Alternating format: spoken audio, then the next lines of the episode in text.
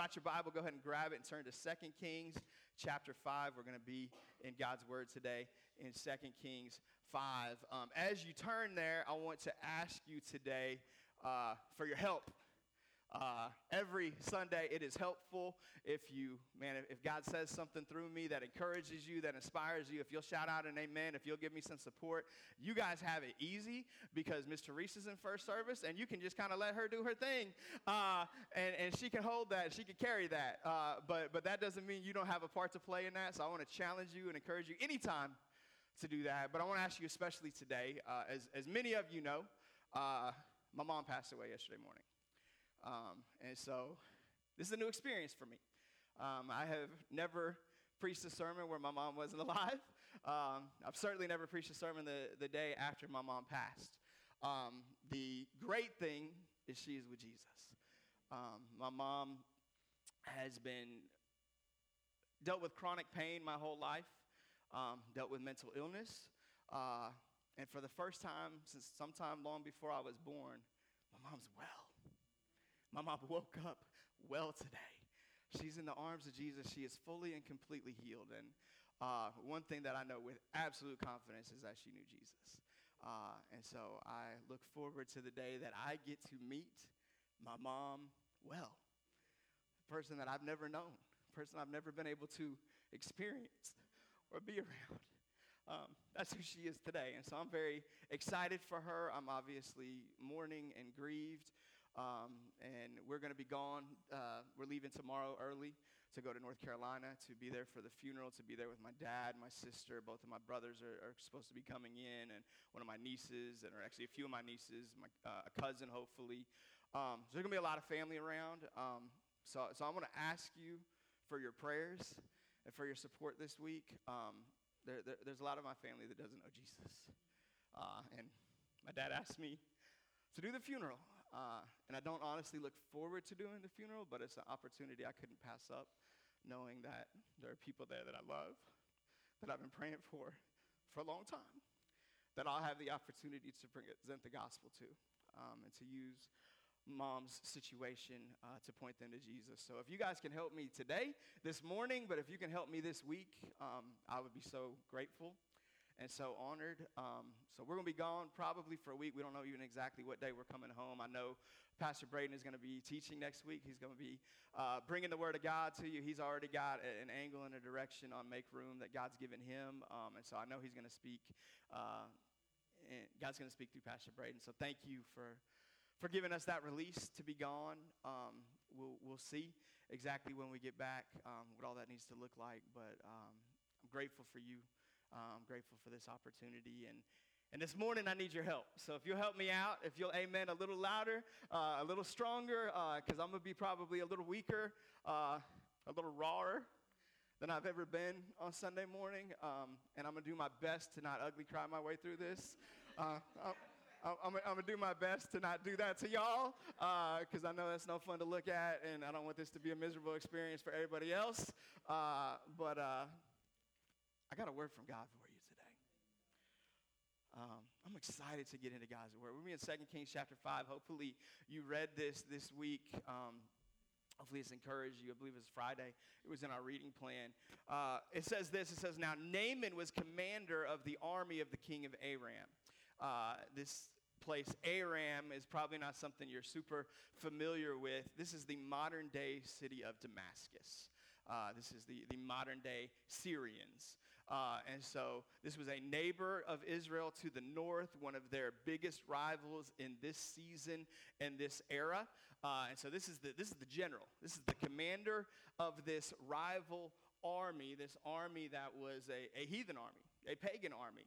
Um, it says he was a great man in the sight of his master, in the sight of his king, and highly regarded because through him the Lord had given victory to Aram. Isn't it amazing that sometimes God even uses ungodly people to do godly things? Isn't it amazing how God blesses us even when our heart isn't always right? Even when we're not always doing everything the way He would want us to, sometimes God just blesses us anyway. What an amazing grace that our God has for us.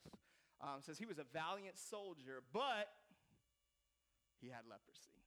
Now, when it says leprosy in the Bible, it's not always exactly the modern disease of leprosy. You'll probably notice a footnote in most modern translations that'll say something like any of a number of skin diseases. Uh, so if you had a skin disease in that day and age, uh, many times they, they associated it with leprosy. Uh, and, and leprosy was a death sentence. Uh, leprosy was uh, something that, that banished you from community. And this is banishment from community in a day and age where you didn't have social media, right? Like you couldn't zoom in to service. Uh, there, there was no technology, there was no access. And so the only people you could have community with were other lepers. Uh, so this was, it was a death sentence. It was a painful disease, a, a disease that, that we know now in modern uh, science that, that modern leprosy is a disease that actually eats away the nerve endings in your skin. And so it doesn't actually cause body parts to fall off. Uh, but what happens is it, it, causes you to lose sensation in your fingers and your toes and your body parts. And what would happen in these leper colonies is they were dirty, they were nobody could clean, um, and rats would come and actually eat the dead skin. And that's why there was the association that your, your body parts fell off. Your body parts didn't actually fall off, they'd get eaten off. Uh, very miserable disease. Probably, probably the worst thing you could be stricken with. Like if you, th- you think of like the connotation of AIDS in our generation, that was leprosy back then, although I think leprosy is probably even worse than having AIDS right now. Um, so this commander, this general, this great man, this powerful man, this man that God had even given victory to, has now been stricken with leprosy. Verse 2, it says, Now bands of raiders from Aram had gone out and had taken captive a young girl from Israel. So again, Aram, not a good place. Not a godly place, not a place doing things God's way. They had taken this girl captive, they had made, they'd made her a slave. And she served Naaman's wife. So Naaman is a slaveholder. He's a slave owner. He's not a good dude. Verse 3 She said to her mistress, If only my master would see the prophet who is in Samaria, he would cure him of his leprosy. This young girl is the hero of this story outside of God. Taken advantage of, misused, enslaved, and still has a heart of hospitality and generosity to the ones who are hurting her. Man, what if we could have that kind of heart for our enemies? For the people who've hurt us, for the people who've taken advantage of us. What a beautiful, beautiful example of Christ like love. She says, There's somebody where I'm from, where I should be back right now, that you took me from. I don't know, she wasn't passive aggressive. I'd have been passive aggressive. Uh, but she said, I know somebody who can cure this. I know somebody that God uses. I know somebody who has the power of God. He's made room for God in his life, and God can cure you through him. That's some good news. How many of us have good news about a God who can set people free, about a God who can cure people, and we keep it to ourselves. She spoke out the good news of what she knew. Praise God. Praise God, somebody told you the good news. Praise God, somebody told me the good news. Praise God, somebody loved us enough to speak out and say, I know somebody. I can't fix you, and I can't save you, and I can't put you back together, but I know somebody who can. Verse 4 Naaman went to his master and told him what the girl from Israel had said. So he says, Hey, king, through whatever messengers or whatever social distancing he had to do, he communicated, hey, there's a chance I can get my job back. There's a chance I can get my position in society back. And the king loved him. The king had favor on him. The king had won great victories because of him. So he wanted this to happen. Verse 5, the king says, By all means, go. The king of Aram replied, I will send a letter to the king of Israel. So Naaman left, taking with him 10 talents of silver, 6,000 shekels of gold, and 10 sets of clothing. So they're not just showing up empty handed, they're showing up with, with some bribery, uh, with, with an offering, with a gift, right? Like, uh, by the way, you, you can't give an offering for God to heal you. Uh, I believe we should give offerings. I believe we should tithe, but we can't buy God's provision. We, can, we can't buy God's blessing. Don't, don't try to do that. That's not the way that it works. Um, he's, he's not bribed and he is not bought, but this is what they're going to try to do for the, through the king. Verse 6 The letter that he took to the king of Israel read, With this letter I'm sending my servant Naaman to you that so that you may cure him of his leprosy. So remember, the servant girl said, Hey, there's, there's a prophet in Samaria. Samaria was the capital of Israel, the northern kingdom at this time. At this point, there's a, northern kingdom Israel and a southern kingdom Judah. Samaria is the capital. You're probably familiar with the idea of Samaria because it becomes the region that we know of as Samaria where the, where the Samaritans lived, right? But at this point in time, this is hundreds of years before that, at this point in time, it's the capital of the northern kingdom of Israel. So the king just assumes, hey, well, oh, it must be the king who has this supernatural power. It must be the important person. So we're going to send the letter to him. Verse 7 As soon as the king of Israel read the letter, he tore his robes and said, Am I God? Can I kill and bring back to life? Why does this fellow send someone to me to be cured of his leprosy? See how he is trying to pick a quarrel with me. The king of Israel is paranoid okay? Uh, he, he, thinks that the king of Aram is trying to find a reason to, to be mad at him, to attack him. Well, I asked you for some help and you didn't provide this help, but that's not what's happening at all. How often do we just misassume the intentions and the heart of somebody else? How often do we get offended over something we don't even need to be offended about? Uh, I, I do like the question, though, am I God? because uh, that, that is legit, right? Like he's like, I can't do this. Uh, so he recognized that. He didn't just think, oh yeah, I'm King of Israel. I'm gonna cure this guy. Uh, he, he understood his limitations. It's good to understand our limitations. Uh, verse 8 When Elisha, the man of God, heard that the king of Israel had torn his robes, he sent him this message Why have you torn your robes? Have the man come to me, and he will know that there is a prophet in Israel. Chances are the servant girl didn't know Elisha's name. She was young when she was kidnapped, when she was taken away, but she knew, she had heard stories, there is a prophet. There's a man that God uses. And so she says, Hey, we know that, I know there's somebody there that God can use in your life. Verse 9 So Naaman went with his horses and chariots and stopped at the door of Elisha's house. So we have this grand procession sent from the king of Aram, the most important or second most important person in the kingdom, and they show up at this humble prophet's house, probably a small home, probably not very fancy or spectacular. He shows up at the door, verse 10. Elisha doesn't even go out to meet him. I, lo- I love Elisha. Elisha ain't got no time for nobody, right? He's, he is that meme. Ain't nobody got time for that? That's Elisha. He ain't messing with anybody. Uh, he sends a messenger to him. Doesn't even come to him himself uh, in his little bitty house. Not like he's so far back in the house, it's 15 rooms, and he can't make it out there. Uh, it's probably like literally a one room home. Sends his messenger outside. He's like, you go talk to him. Uh, says, go wash yourself seven times in the Jordan, and your flesh will be restored, and you will be cleansed. First thing I want you to write down if you're taking notes today, and I hope you're taking notes today, is this, is that God loves you no matter your past. This isn't a good dude. This isn't a good a, a man who has earned God's favor. He's literally a slave owner. Not only that, he's the leader of an army that is the rival to God's people, that has clashed with God's people. There are a million reasons why God could say no legitimately. And by the way, sometimes God does say no legitimately. But God chose to look at this man and say yes. Why? Because despite his wickedness, despite his sinfulness, this man was created in the image of God. This was someone that God loved. This was someone God made. This was someone God had a plan for his life. And so often we write off what God could do in our life because we know all the reasons why we've disqualified ourselves. But I need you to know today that just because you've disqualified yourself doesn't mean God's disqualified you.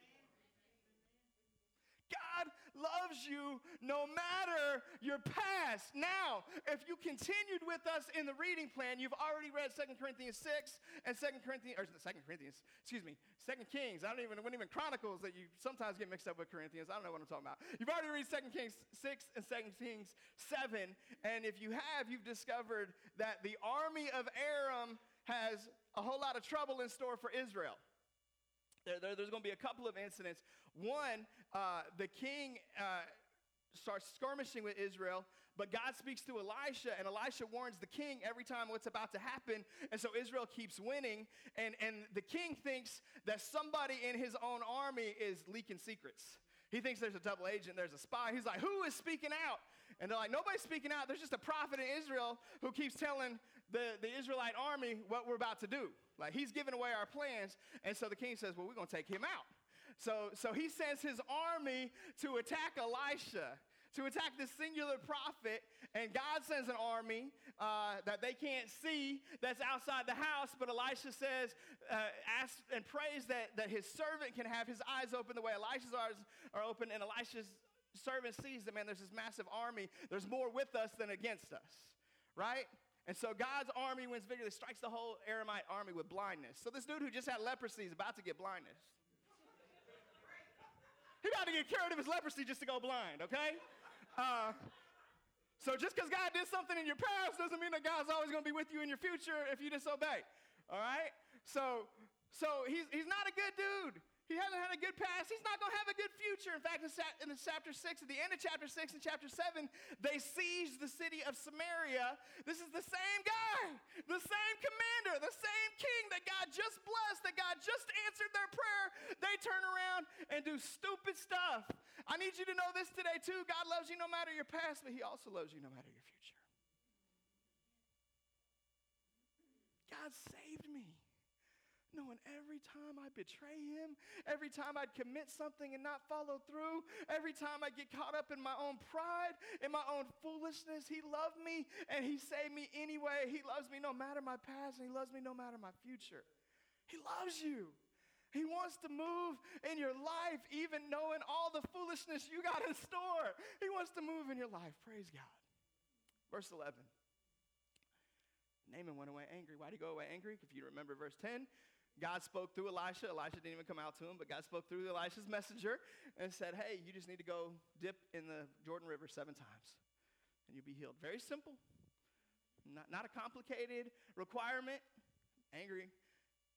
Naaman went away angry. He said, I thought that he would surely come out to me and stand and call on the name of the Lord his God, wave his hand over the spot, and cure me of my leprosy. I thought he would pull a Benny Hinn and pull off his jacket and wave it, and I would fall over in the presence of God, and I'd be healed on the spot in Jesus' name. Hallelujah, right? But he thought something spectacular was going to happen. He was going to have a moment, and God said, just go take a bath.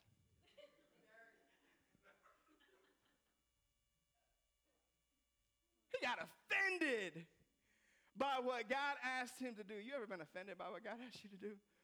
You ever thought you were above what God asked you to do? You were better than what God had for you? God, I want you to move, but I don't want you to move like that. I want you to move my way. I'm going to tell you how this needs to go, God. Who did Naaman think he was? He would come out here and stand and call in the name of the Lord his God, wave his hand over the spot, and cure me of my leprosy instantly. Verse 12, he says, Are not Abana and Pharpar, the rivers of Damascus, better than all the waters of Israel? Couldn't I wash in them and be cleansed? You see his arrogance. You see the, his pridefulness. By the way, the Jordan River was muddy. It, it, it, was nasty. It was not known for its beauty. It's still to this day not known for its beauty. It was basically like the Mississippi River, right? You get told to go dip seven times in the Mississippi River, you might be like, oh, let's run that one back. Uh, like, I got a shower at the house. I got my neighbor got a pool. Like we got options here, God. It ain't got to be the Mississippi. Uh, so he's offended that he's got to go dip in the Jordan River. Uh, he says, "Couldn't I wash in them in one of these waters and be cleansed?" So he turned and went off in a rage. I love that the Bible says he went off. Uh, he just went off.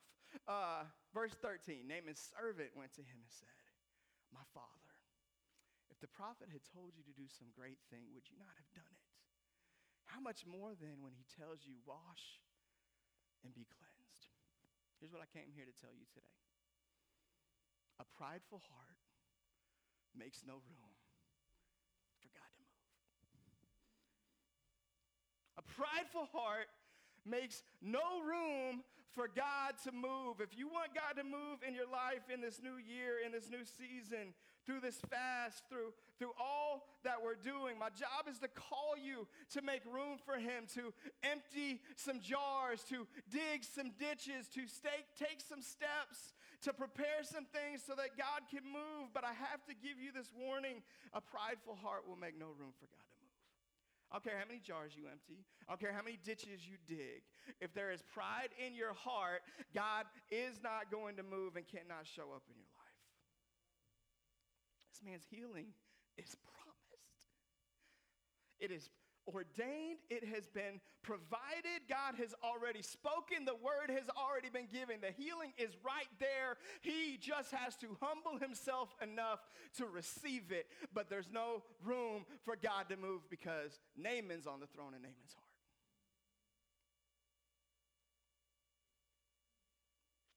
You need to know today that God moves in small things. Lines up completely with what Hunter said. God wasn't in the earthquake. God wasn't in the descending fire. God wasn't in the great wind. God was in the whisper. So often we miss God because we want the spectacular, we want the supernatural, we want the miraculous, but we don't want the small thing.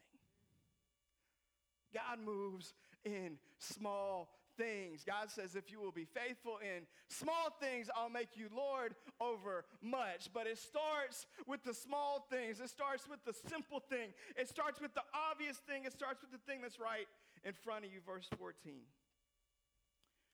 So Naaman, after his servant called him out, we don't know who this servant was. We don't know if this is another slave who was abducted from another kingdom or who this person was, but he loved Naaman enough to speak truth to him says Naaman went down and he dipped himself in the Jordan seven times as the man of God had told him, and his flesh was restored and became clean like that of a young boy.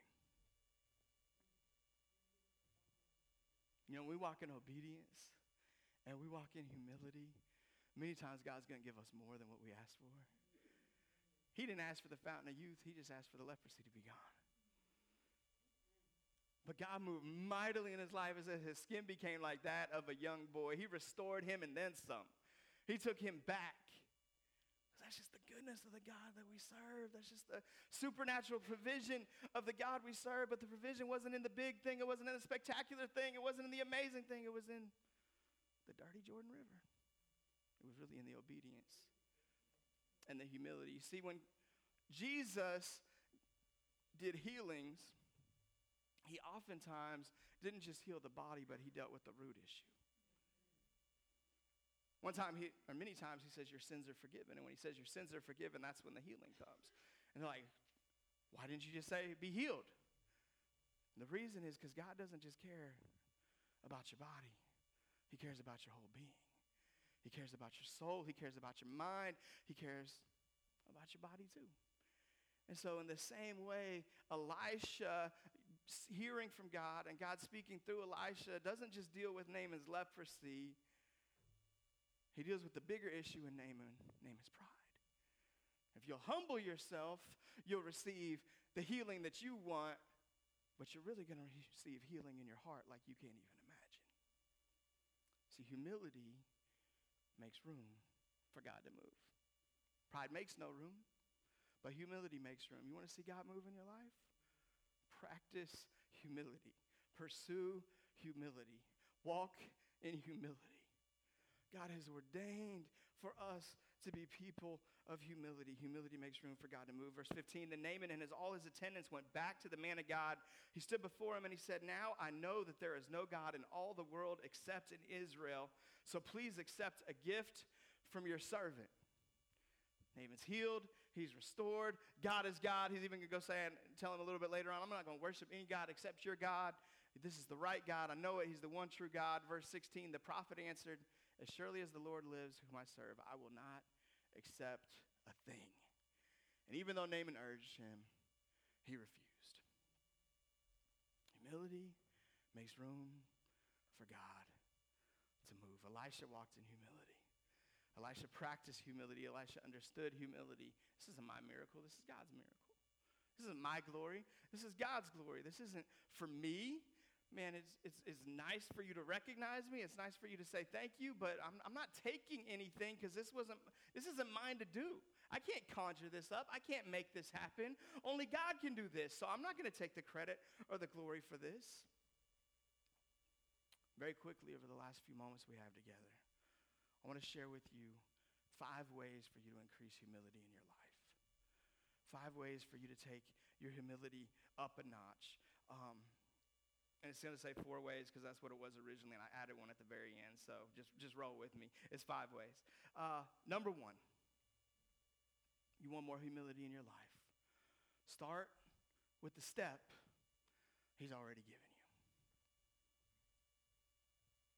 See, the reality is we live in a generation that is all about ourselves. We live in the most narcissistic generation there has ever been. We live in a generation where we can hop on our iPhone and read self magazines to hear somebody talk about my truth. I think I said iPhone and just triggered somebody. Sorry. Uh, said something off there. What's up, iPhone? Uh, don't talk anymore. Uh, so. We live in this generation that is all about the glorification of ourselves. Man, you pursue what's in your heart. You do you, baby. Like we're, we're all about encouraging self. And, and the reality is, God doesn't move when we celebrate self, God moves when we celebrate Him.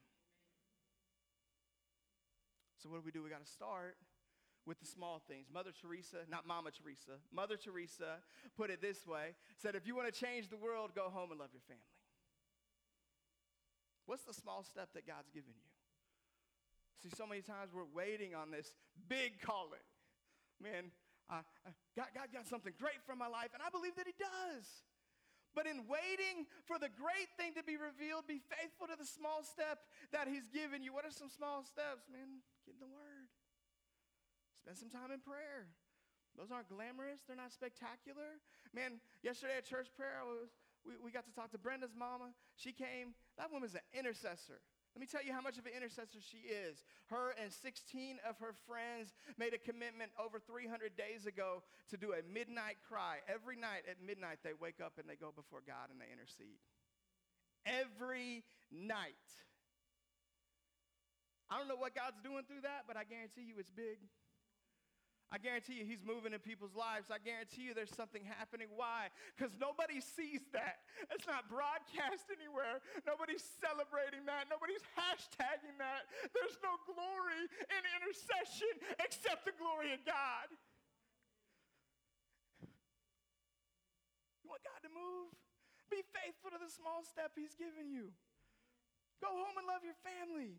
Man, start with the, the thing he said before. You lay your life down for, for the ones that you love. Begin right where you're at. What is the small step he's given you? Naaman said, No, I'm too good for the small step. Give me the big step. Give me the hard thing. I'll do the hard thing, but I'm too good to do the small thing. And we look at that and we think it's ridiculous, but how often do we do the same thing? We're just waiting for God to give us this big thing. And God's saying, I've given you 14 small steps. Just take start with one of them. Just do one of them. Just, just give. Just worship. Just, just serve. Just get plugged in. Just be faithful where you're at, and I'll increase you. I'll give you more, but you got to make some room for it. Start with the small step He's already given. You. Secondly, if you want to practice humility and live, a life of humility, lean in to disciplines of less. Again, we have this culture that revolves around self, this commuteristic, consumeristic culture where we always need more, we always need this, we always need that. And, and there are biblical disciplines that God has given us to help us practice less. And we don't like those disciplines. Disciplines like giving, like tithing, disciplines like Sabbath, like rest. We always want more, more, more. And many times God's saying, I've got more for you in the less. Where the more is going to come. So we got to learn to practice humility. We don't always need the biggest and the best and the newest. We don't always need the, the extra side hustle and the extra income. I'm not saying there's never a time for that. I'm not saying there's not a time. You got bills to pay. I'm, I'm, I'm not telling you not to get your bills paid. I'm just saying sometimes we get greedy and we just want more, more, more. And so much of Scripture is about teaching us to be content with less.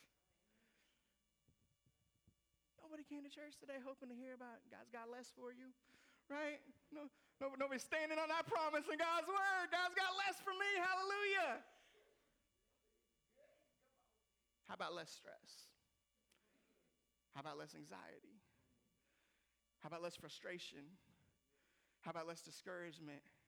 How about less restlessness? Right? I believe that God has less for you today. And if you'll take advantage of the disciplines of less that He's given you, He's going to bless you with less of all the stuff you don't want, all the stuff you don't need. He's going to start taking it from you, but He's already laid it out. It's not found in a prayer, it's not found in, found in standing on a promise, it's found in obedience to the stuff that God's already asked us to do. John the Baptist puts it this way He says, Jesus must become greater and I must become less.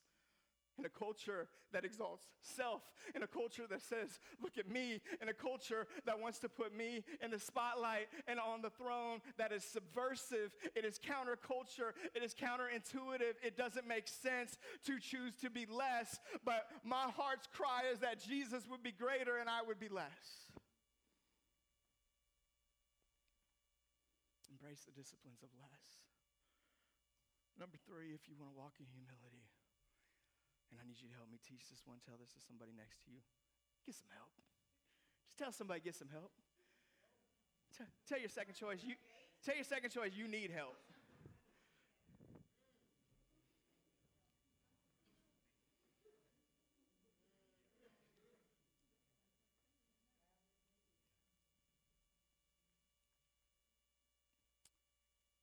Mom passed away yesterday at 72 years old. For my entire life, I believe she dealt with mental illness. For my entire life, she refused to get help. Didn't want to go see somebody, didn't want to talk to somebody, didn't want to deal with the hurt and the pain and the stuff that she'd been through. And she'd been through some real stuff. She was molested at four years old to six years old. She went through mental and emotional abuse in her home. She suffered a lot. Her pain was legitimate and it was real. But she was unwilling or unable to get help. And I don't say that to dishonor my mom. My mom's well today. She found help and she's fully restored. Had joy while she was here. I wish she could have had freedom while she was here. I wish I could have known that person who's free of all that today. I wish my kids could have known grandma who was free of all that. I cannot encourage you enough. Get help.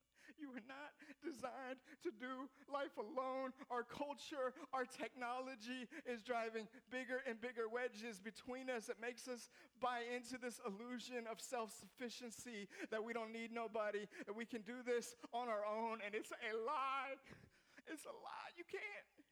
You're not designed to. God made you for community. God made you for accountability. God made you to need to lean on others. It's a li- there's a lie in Christianity that says all you need is Jesus. And that may sound blasphemous to say that's not all you need, but that's not what the Bible teaches. The Bible teaches you need Jesus and you need his church.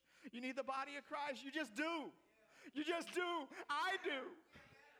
I am so grateful for people praying for me right now. I am so grateful for all your encouragements, for all the ways you've reached out, the texts, the calls, the messages, for every way you've been there for me in this season. I am so thankful that I am not in isolation and I'm not separated, that I've got people around me because I need help.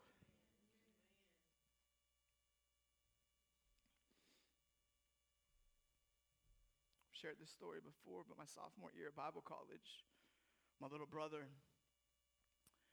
attempted suicide for the first time. And the enemy just made me his punching bag.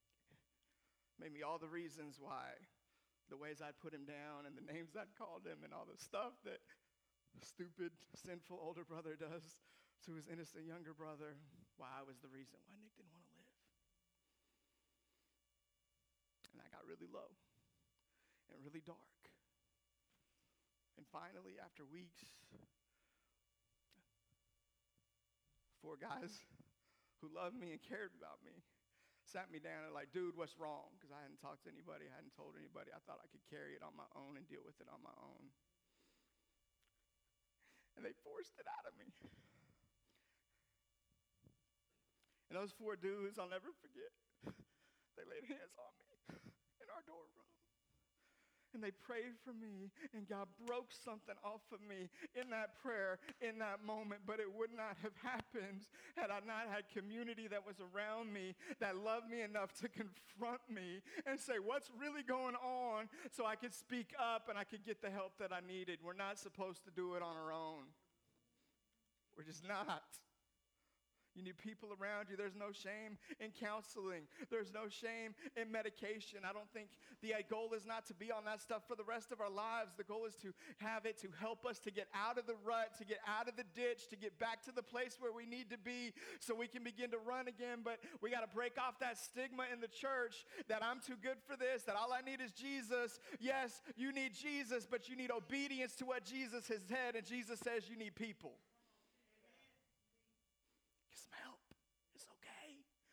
You don't have to do it on your own. You don't have to suffer in silence. You're not called to. There is freedom, there is healing. But James says that we come to, we confess our sins one to another that we may be healed. I confess my sins to God that I may be forgiven, but I speak them out to others that I might be healed. And so if you're dealing with the secret, if you're dealing with sin, you can confess it to God all day long, but the freedom's not found there. The freedom from, from, from sin is found there, but the healing from sin is found in telling somebody else. Do it on your own. Praise God, you're not supposed to. Praise God, you don't have to. How else do we practice humility? Number four, by repenting quickly and fully. I don't have time to unpack this very much. Hopefully, this will kind of stand for itself, but we need to be people of repentance, both to God and to others. When we repent, what do we do? We, we humble ourselves. We lower ourselves like, I, I messed up. I blew it. And, and we're so bad at apologizing, man. We, we, we start to apologize and we say we're sorry, and then we explain all the reasons why it happened, and it turns into a justification. And by the time we're done sorry, saying we're sorry, they're like, Are they even sorry? You, you, you don't have to give all your reasons and all your explanations for your brokenness and your failures. I, I blew that and I own it. And I know it hurts you. I know, I know it caused suffering in our relationship. Will you forgive me? There is so much power in that. Both person to person in horizontal relationship as well as to God in our vertical relationship. Man, just practice repentance. Make repentance normal in your life. Repent quickly, repent fully. Number five. Last thing I'll close with here. Don't touch the glory. Don't touch the glory. What did Elisha do?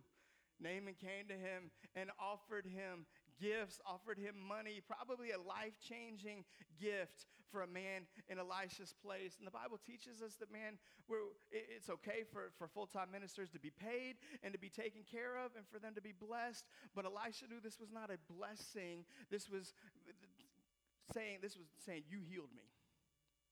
And Elisha, if he accepted the gift, he was acknowledging that he was the one who was the administrator of the healing, and he couldn't touch the gift because he couldn't touch the glory. And so often, if we get used by God, if we have a gift, if we have an ability, if we're not careful, even as we use that thing for God's glory, the enemy's so good at turning it and perverting it to where we start taking a little bit of that glory that was meant for God.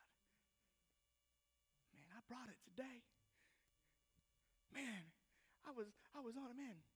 Man, that sounded really good. You, you encourage somebody at work, you're like, wow, I, I didn't know I could talk that good. Right? You, you pray for somebody, you're like, man, I, I didn't know I could pray that good.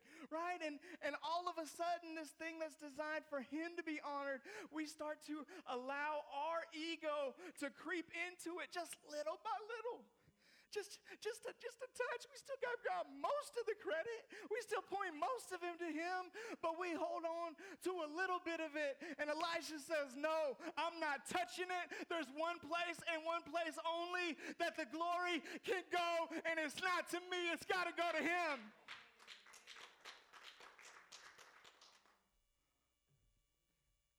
And it's got to be a daily thing. Because the reality is, the default human nature mode is I just creep right back up on that throne. just put myself back there. And we all do it. And so, day after day, we got to practice humility. We got to choose humility. Jesus puts it this way in Luke 14 He says, For all those who exalt themselves will be humbled. Praise God, those who humble themselves will be exalted. I want to be exalted. And what does that mean? It means lifted up.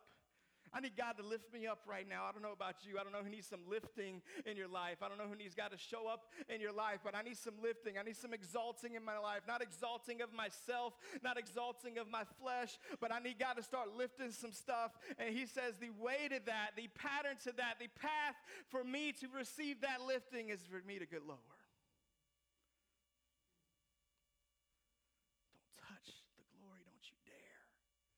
Second Chronicles 7:14, my last verse, says this very famously. It says, "If my people who are called by my name will humble themselves and pray and seek my face and turn from their wicked ways, then will I hear from heaven and I will forgive their sin and will heal their land." What a promise that God will heal our land, that he'll forgive us, that he'll move mightily in our life. So often we just skip right past the first part of this process. Usually we get to the pray and seek my face part. We use this for, man, we got to seek God's face. We got to pray. We got to turn from our wicked ways. Praise God. We got to do those things. Yes, that's there. But the first thing on the list is humble yourself. Why? Because God opposes the proud, but he gives favor and grace to the humble. It starts with humility. You want to make room for God to move in 2023? Walk in humility you've never walked in before. Get yourself off the throne in some areas you've never gotten off the throne in before. Start humbling yourself. Start choosing to walk in that. And the enemy's so good, he's even going to try to make you prideful about how humble you are, right? You got to watch out for that. Like he'll just twist it and corrupt it and pervert it. Moses even wrote down that Moses was the most humble man on earth. I'm like, come on, Moses, what you thinking, man? Right? Like that's just the way the enemy works. So be ready for that, but choose humility, embrace it, and you will make room for God to move. Would you stand and pray with me, church?